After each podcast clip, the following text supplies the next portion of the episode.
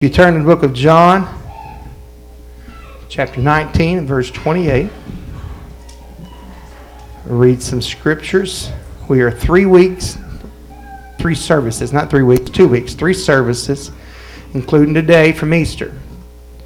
The um,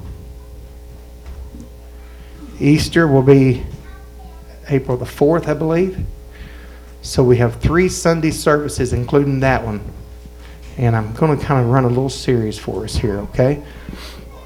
I like doing that. It's something that I actually had for a long time, the thought of it for a while, and I've just not put it into a sermon, so hopefully uh, I can get this all together for us as we go. So, John 19, 28 through 30 says, After this, Jesus, knowing that all things were now accomplished, that the scripture might be fulfilled, saith, I thirst. Now there was set a vessel full of vinegar, and they filled it, filled a sponge with vinegar, and put it upon hyssop, and put it in his mouth. And Jesus therefore had received, when Jesus therefore had received the vinegar, he said, It is finished. And he bowed his head and gave up the ghost. You may be seated. We've done parade a few minutes ago, so you may be seated. Thank you for standing. Brother David McDowell, so good to have you here with us today, buddy. Always pleasure when you can be here with us. If our greatest need had been information, God would have sent us an educator. If our greatest need had been technology, God would have sent us a scientist. If our greatest need had been money, God would have sent us an economist. If our greatest need had been pleasure, God would have sent us an entertainer. But our greatest need was forgiveness. So God sent us a Savior. Written by Roy Lessin called God Knew Our Greatest Need.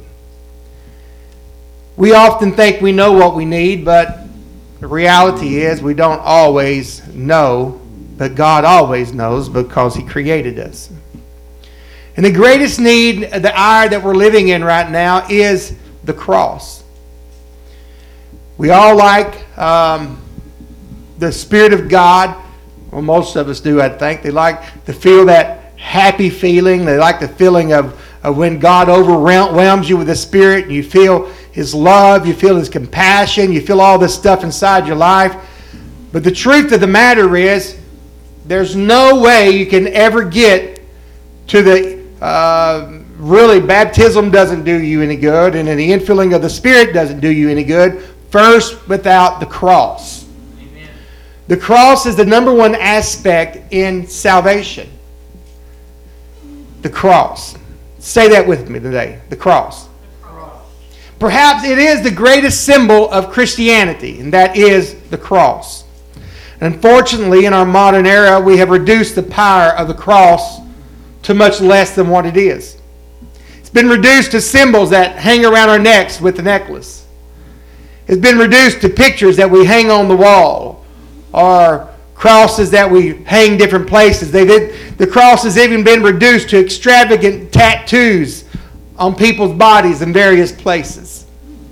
Yet the cross has no real effect on the lives of so many people today in our world. And sadly, many that sit in the pews of the churches and across the world also, the cross does not affect us. The truth is, we do not even sing about the cross that much anymore. I've done a simple Google search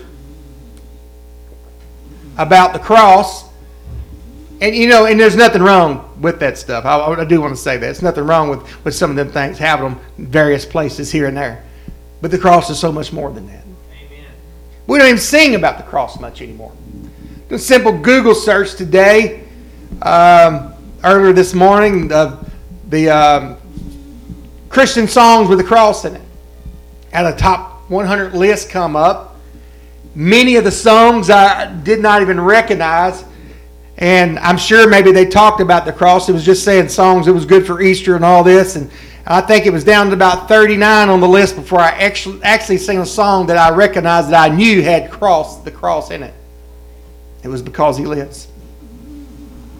But it seems we sing more about the things to make us feel good than, um, and we need that. We need songs that's going to hype us up. We need them type of songs. We need that stuff in our life.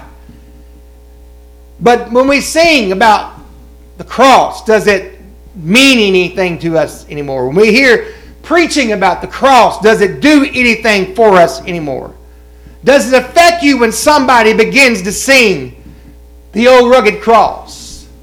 On a hill far away stood an old rugged cross, the emblem of suffering and shame. How I love that old cross, where the dearest and best for a world of lost sinners was slain. So I'll cherish the old rugged cross trophies at last I lay down. I will cling to the old rugged cross and exchange it someday for a crown. Does it affect us? Perhaps the song at the cross. At the cross, at the cross, where I first saw the light, and the burdens of my heart were rolled away. It was there by faith I received my sight, and now I am happy all the day.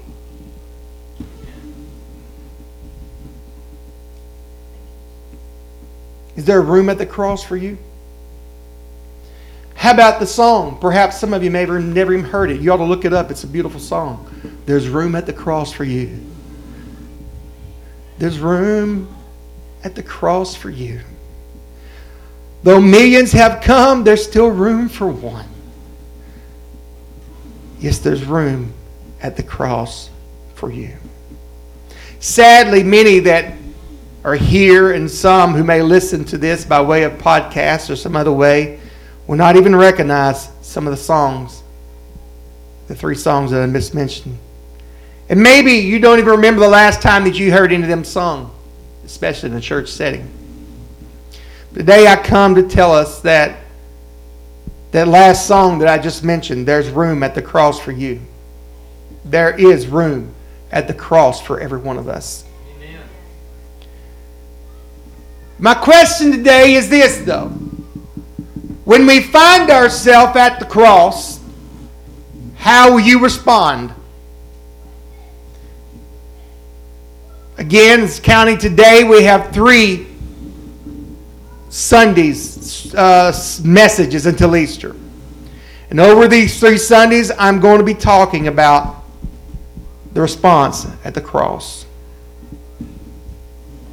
The response at the cross.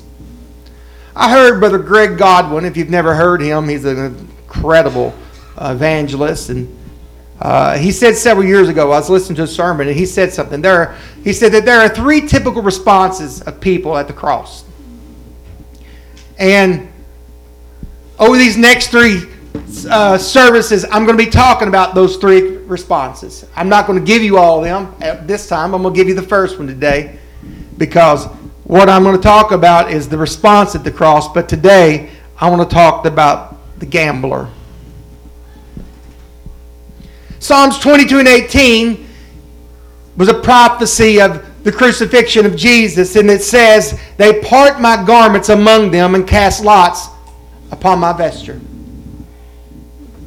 This being the Old Testament prophecy concerning the crucifixion of the text that I um, that I want to read to you now. It's found in the book of John 19 also, in verse 23 through, through 24. Then the soldiers, when they had crucified Jesus, took his garments, made four parts, to every soldier a part, and also his coat. Now the coat was without seam, woven from the top throughout.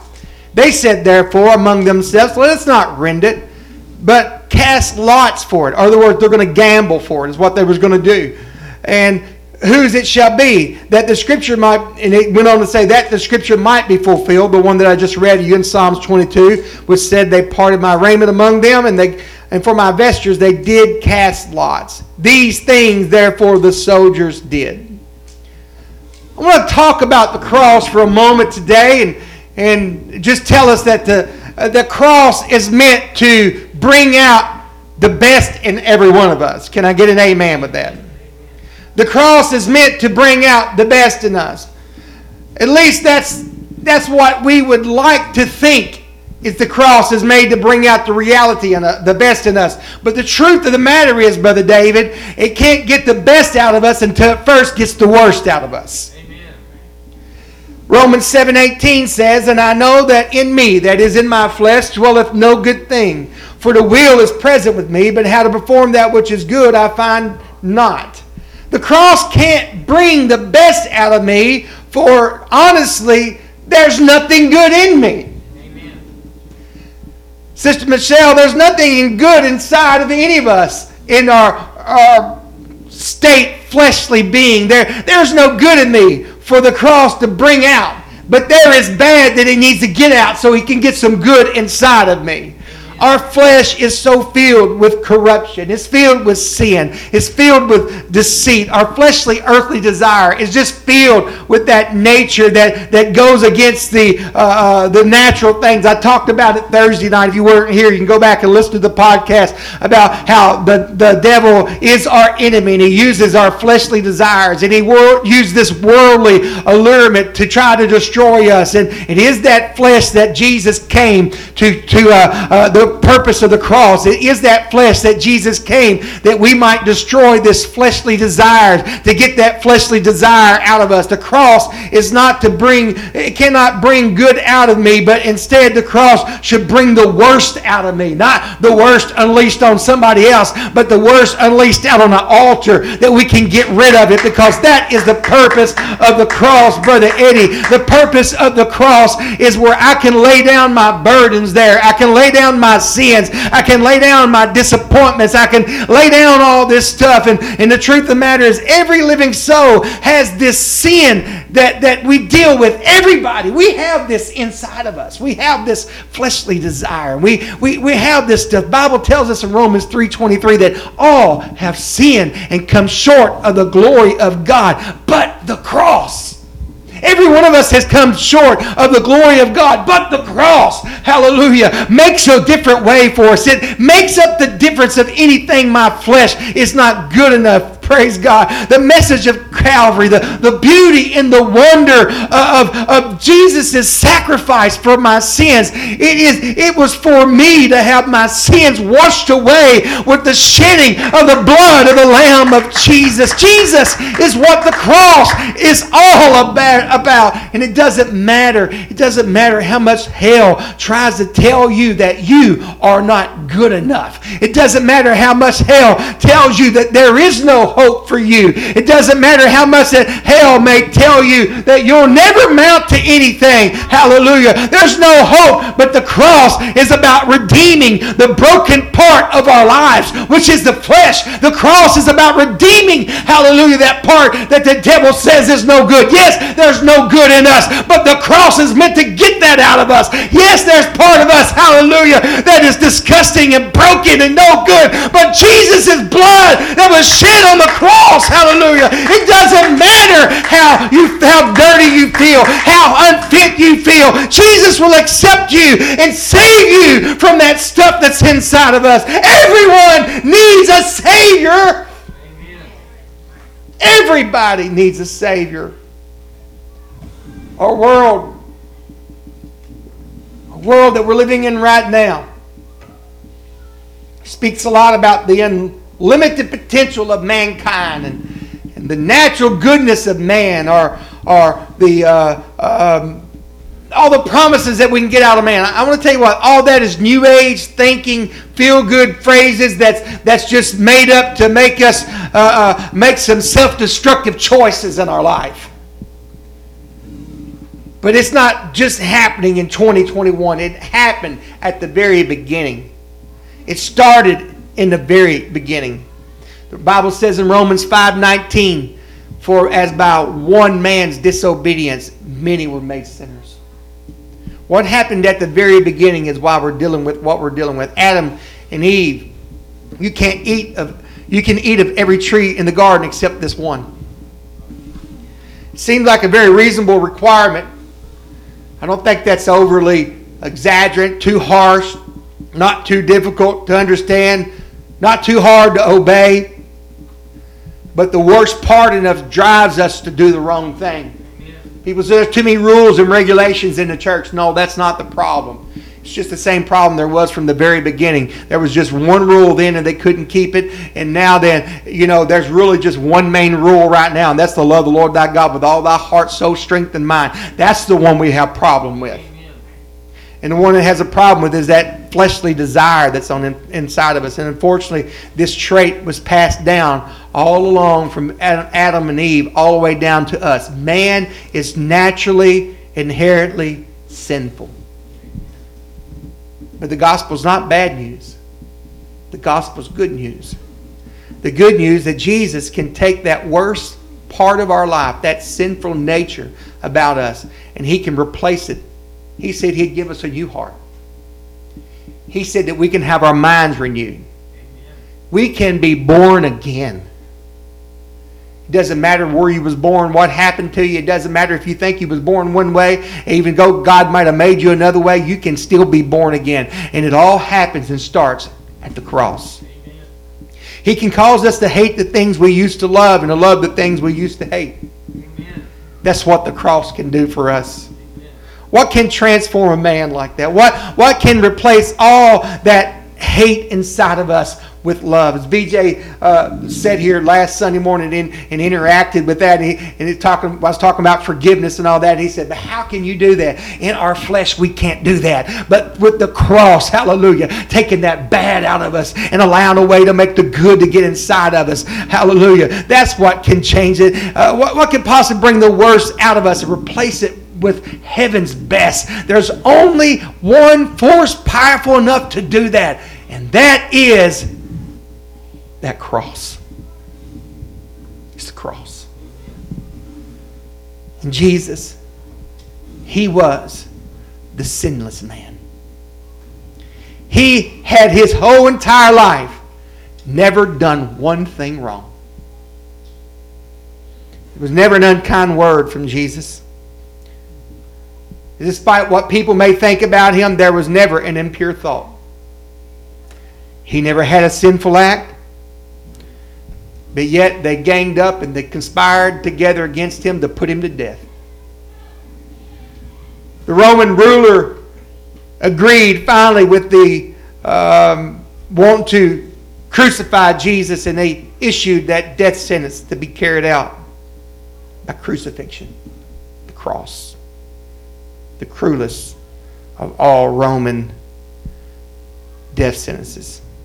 The man, Christ Jesus, was beaten mercilessly with whips, fists. The cat of nine tails tore flesh from his bones. The shreds of his flesh created rivers of blood that flowed down from where they beat him all the way to the cross. The Bible says that his visage, his appearance, was marred more than any man to the place that they could not even recognize him, his own mother. She had not seen it with her own eyes. She would not have known that was her son. They put a robe on him and they mocked him and they placed a crown of thorns and shoved it down on his brow.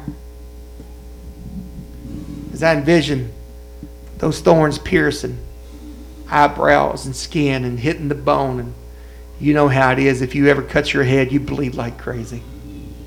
Blood everywhere. He was led away to a place that was called Golgotha. It was called the place of the skull. David, he was so weak after being beat with that heavy load of that cross upon his back, he, he crumbles of the weight of his own cross. And, and finally, they had to get someone else to have, pack his cross. When he finally reached that place, that place of his execution, that robe was ripped from the, the uh, wounds of his body, clotting to that, that uh, robe that was upon him, and just ripped that away from him, just bringing more pain to his body was thrown down on that cross, and his, his hands, which had, had touched people and healed them and comforted the brokenhearted and, and loved the people that was around him, they, they took those hands and they nailed them to a cross. Then his feet, the feet that had that had walked up to the lepers and the feet that had that, that carried him uh, uh, uh, to the ones that was unloved and loved them and, and walked across that area, walked on water across the sea. They were they were nailed to that same cross also. And it's so easy to say, but can we really imagine for just a moment the agony that Jesus went through on that cross. Can you hear that hammer? Breaking bone, piercing flesh. Can you hear the echoes and the cries of his mother and those that followed? Can we understand today that he did this for us? When none of us in our flawed flesh humanity that I talked about, none of us was good enough, but Jesus robed himself in flesh, knowing that it was only going to take uh, the man Christ Jesus to be able to become the ultimate sacrifice. Hallelujah. And can we understand that he did that for us, that we did not have to go to that cross. And that and that cross, it stood, it stood upright, standing up, and, and there hung the Savior of the world, suspended by the nails that tormented him, not with a loincloth across him like we see him, but hanging there naked for the world to see. Our Savior hanging up there. And for six hours he labored for every breath when he would transfer the pain from his arms to the pain to his feet. When it became too unbearable, he would remove back and go to his arms and let the pain, and they strategically put them nails in places that where they uh, stuck them through that would shoot pains through the arms and through his legs. And he's in the hours, you could just see the flies that begin to swarm around his body and land. I know if you notice the flies out there from the horses over here neighbor to us. There's flies out there everywhere. We get that every time this time of the year. But they was all, no doubt, around his uh, body getting, you know, have a fly, you want to knock him off. He couldn't knock it off. Maybe he twitched to try to knock the fly off, just causing more pain to go through his arm with the nail being nailed down. And for, for hours, his vision was blurred from the blood running through or his eyes being swelled shut from being beat. And for, for, for six hours, nerve ending, screamed for relief, wanting something just to give him relief. And for six hours, he endured the taunts of the people that walked by. For six hours, hours. He, he watched in agony as he seen his mother standing there watching his final moments. And for six hours, he rejected the temptation to call out legions of angels to bring him off that cross. And for six hours, he looked down through time to where we are today, thinking about you and I. Amen. And he did this so that every one of us could have a fresh start today. He did this that we would have hope today. He did this that he could take all of that fleshly desire inside of us and take it out of us, all of our brokenness, all of our wounds, all of our hurts. Hallelujah. The cross, it represents repentance. Hallelujah. It represents getting rid of all the bad. Hallelujah. That was the purpose of the sacrifice in the Old Testament. You'd take a sacrifice uh, in the Old Testament. If you had sinned, you'd done wrong, you would take a sacrifice and they would sacrifice the, that animal that was a blood sacrifice. That's that's what they had to do at the very beginning with Adam and Eve, and that's what they had to do through time. And finally, God said, That's not good enough. It's not going to work. So I'm going to become man. I'm going to be walking flesh. In that flesh, Christ Jesus hung on that cross, and he became the ultimate sacrifice. He said, Nobody else can do it, but I'm going to pay the price they cannot pay. And he hung there on that cross for you and I. And as he hung there, these verses. Then the soldiers, then the soldiers, when they had crucified Jesus, took his garments, made four parts to every soldier a part, and also his coat. Now the coat was without seam, woven from the top throughout. And they said therefore among themselves, Let us not rend it, but cast lots for it. Who is it shall whose it shall be that the scripture might be fulfilled, which saith, They parted my raiment among them, and for my vesture they did cast lots. These things therefore the soldiers did. These scriptures precede my opening text scriptures. While he hung in his last moments, before he said, before it said, and he gave up the ghost. Before he died, in his last moments, he hung on that cross, and at his feet, in his dying moments of bringing, eh, when, when the divine the, the, the plan of redemption of mankind was reaching the climax when he was fixing to say it was finished, when it was fixing to all be over, when everything that he came on purpose in this world to do, as it was fixing to be over at the foot of the cross, the Roman soldiers are, are just totally insensible, totally just uh, uh to what was transpiring before their very eyes while they while he hung on the cross right there in the presence of the cross. We find them just recklessly throwing dice for Jesus' flawless coat.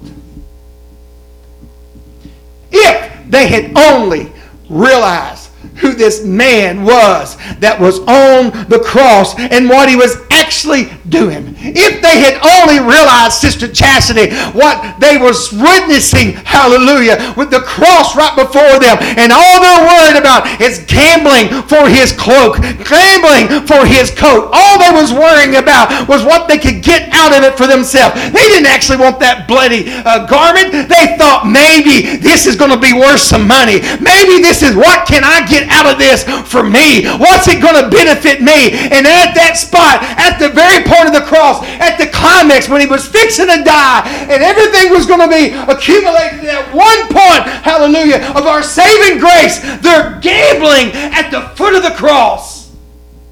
Their response was, What can I gamble for? But if they had realized, they would have fallen face down before them in shame and, and, and, and, and, respect and adoration for what they had before them. But for that moment, their attention was caught, hallelujah, by the grand prize of that, of that, that coat that still had a seam from the top to the bottom. It hadn't been broken. It hadn't been, it hadn't been torn to pieces or anything. They said, no, let's don't tear this apart. It's still in its full, uh, full condition. We probably can get some money out of that that. So let's gamble for it. Let's take a gamble that maybe you and I, oh, come on. And, and when, and when we look at the world today, we, we see it today. It's so preoccupied with the growing uh, national and even, and even in the world problems that we're facing right now. They're getting worse every day. And we're seeing border problems. We're seeing money problems. We're seeing pandemic, pandemics. And, and when we look at the average life uh, people, they're just hurried along, racing up and down the aisles. Uh, we went we went to eat for Texas's birthday yesterday, and everybody must have got their stimulus check this week, or a big majority of them, because the, the traffic was crazy, the stores was crazy, and, and everybody was just, oh, just whatever. And I wonder how many of them people will even pay tithes on their stimulus check. Oh, yeah, I just messed up a good message right there, didn't Oh, it's okay. I'm telling the truth anyway. But people's taking a gamble, hallelujah, on what God has given them. Taking a gamble at the foot, at the cross cross and, and we're so busy looking at our phones and, and playing our games and, and texting and so many other things. And I just wish, hallelujah, they would have just looked up and seen him, hallelujah. Oh, I wish they just looked up and seen him who sees us all. Amen. If only for a moment could cease the meaningless games and look at the face of him who had sorrow on his face and his eyes fixed on them.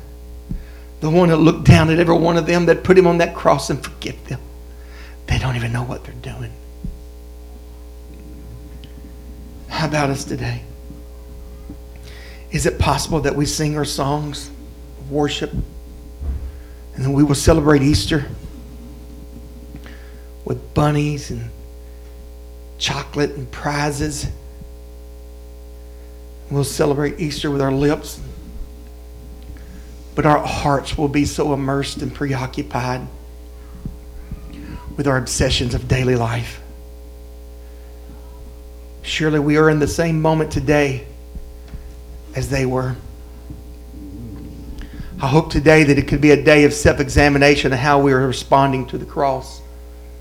Are we the gambler? We gambling with this only life that we have. While the end time is playing out right in front of our eyes. Just as Jesus' life, Brother Eddie, was panning it was is the waning six hours the moment. We, we don't know exactly what time frame they they uh, they was doing the gambling, but I'd had had to think that you know it wasn't but six hours that he was hanging there anyway, and he was in when things was fixing to wrap up for the life of Jesus on that cross. They they sat at the foot of that cross, and their response was to gamble with the garment of Jesus.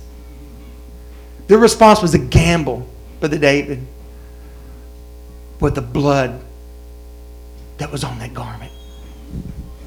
Oh, it's easy to talk about the soldiers at the foot of the cross or even the sinner out there that we are hoping to come to church someday. But what about us, child of God? Are you gambling on your ministry at the foot of the cross? Are we gambling with the song list on our phone, hoping those, those songs that we're adding to our playlist really won't affect how we live our life? Are we gambling that that show that we're we're loving to watch so much? Or are we gambling with the fact that it won't affect our spirituality too much? Yeah, we can talk about the sinner out there saying, yeah, they're gambling with their life, taking a chance of not coming and being in the house of God. But what about us, child of God? Are we gambling with the fact that that, that, that, that what we're doing won't affect us too bad? Or Is somebody out there that are they gambling with that guy or girl that we're hoping that, that maybe someday it'll be our mate? But we know they're not right with God, and we know they're not they're not a child of God, and we're hoping hoping that maybe we can flirt to convert and bring them in. Hallelujah. And they, they, that they won't get us and pull us out. Or, are we gambling with that? Are we gambling at the foot of the cross? At the foot of the fact that Jesus is fixing to come back, hallelujah, and he's going to split the eastern skies, and, and we're gambling when, when we when when when you we uh, oh come on, hear me today.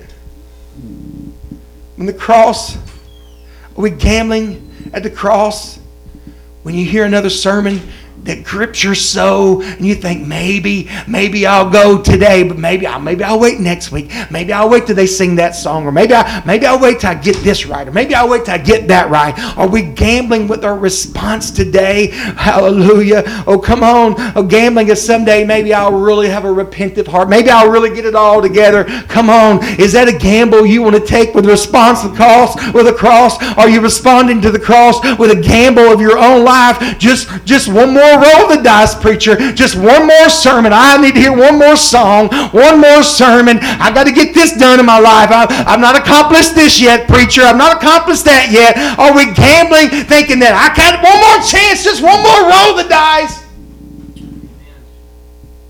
And we know the story of the gambler. How many gamblers out there has wasted their substance and lose their wife and their kids and their jobs I'll gamble for the next service or the next opportunity to repent. at the foot of the cross. But not today, preacher. Not today. I know this may be heavy today, but the cross is a heavy situation. We have a world of people. They're lost. And they need us. They need us. If you're going to gamble today, we should gamble like Peter did. And Peter said, If that's you, Lord, bid me to come out on that water. Let's take a gamble that we can walk in the middle of the storm on the water with Jesus. we're going to gamble today. We should be like blind Bartimaeus. Jesus is walking by. Son of David, have mercy on me. People said, Shut up, leave him alone. Don't bother him. He takes that chance, Sister Chastity. He drops his beggar's coat because he's taking a gamble that he's going to forgive me. Perhaps we could be like the Cyphros, uh, Phoenician woman, if I'm saying that right. She wasn't even a Jew, but she took a gamble that Jesus would hear her. Even Jesus calling her a dog. At least her generation at that time. But she persisted anyway. And she took a gamble mm-hmm. that Jesus would hear her. Perhaps the woman with the issue of blood that took that gamble. She had tried for 12 years and wasted her money on everything, and blood would not stop flowing out of her body. But finally, she heard that Jesus was coming. She said, I'm going to take a gamble because I'm not supposed to be around nobody. I've got an issue of blood. I'm unclean. So, even on her hands and feet, Brother David, she crawled to the feet of Jesus, just saying, If I could just touch the hem of his garment, I know it'll be all right. If we're going to gamble, that's the gamble we need to take today. And Jesus said, Who touched me? What do you mean, who touched you? Lord, everybody's touching you. I know, but somebody touched me with a different touch. And if we're going to gamble, that's the gamble we need to take today. If you're going to gamble at the cross, don't gamble with your life that you can go a little longer with what you got, but we need to gamble that Jesus will fix take a chance that you might be embarrassed for something. You might be embarrassed, but it's okay because if we'll go to Jesus with our heart, Sister Michelle, He'll change our world. My closing scriptures today, 1 Corinthians 1 18 through 24. For the preaching of the cross is to them that perish foolishness, but to us which are saved, it's the power of God. The power of God's in that cross. He said, For it is written, I will destroy the wisdom of the wise and will bring nothing the understanding of the prudent. Where is the wise? Where is the scribe? Where is the disputer of this world? Hath not God made foolish the wisdom of the world? For after that, in the wisdom of God, the world by wisdom knew not God. It pleased God that by the foolishness of the preaching to save them that believe. The Jews require a sign, and the Greeks seek after wisdom, but we preach Christ crucified. To the Jews, the stumbling block, and to the Greeks, foolishness. But to them which are called, both Jews and Greek, Christ, the power of God and the wisdom of God. The cross, it is what's going to save us. You cannot circumvent the cross. Amen. There's no way to get around it.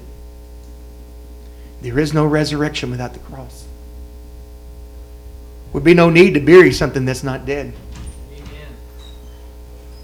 So you can stand with me, you can come, you can pray at the altar if you want. I know the kids are done there, so. But I challenge you today for your response, if it's going to be the gambler, you take a chance on Him changing your world. And don't gamble on your own life. Can we come pray? Seek the Lord today seek his face. Can we give just a moment or two to God today? Oh, come on. We'll be done in a moment. We'll go on with our service, but don't be that gambler today unless you're going to gamble on God.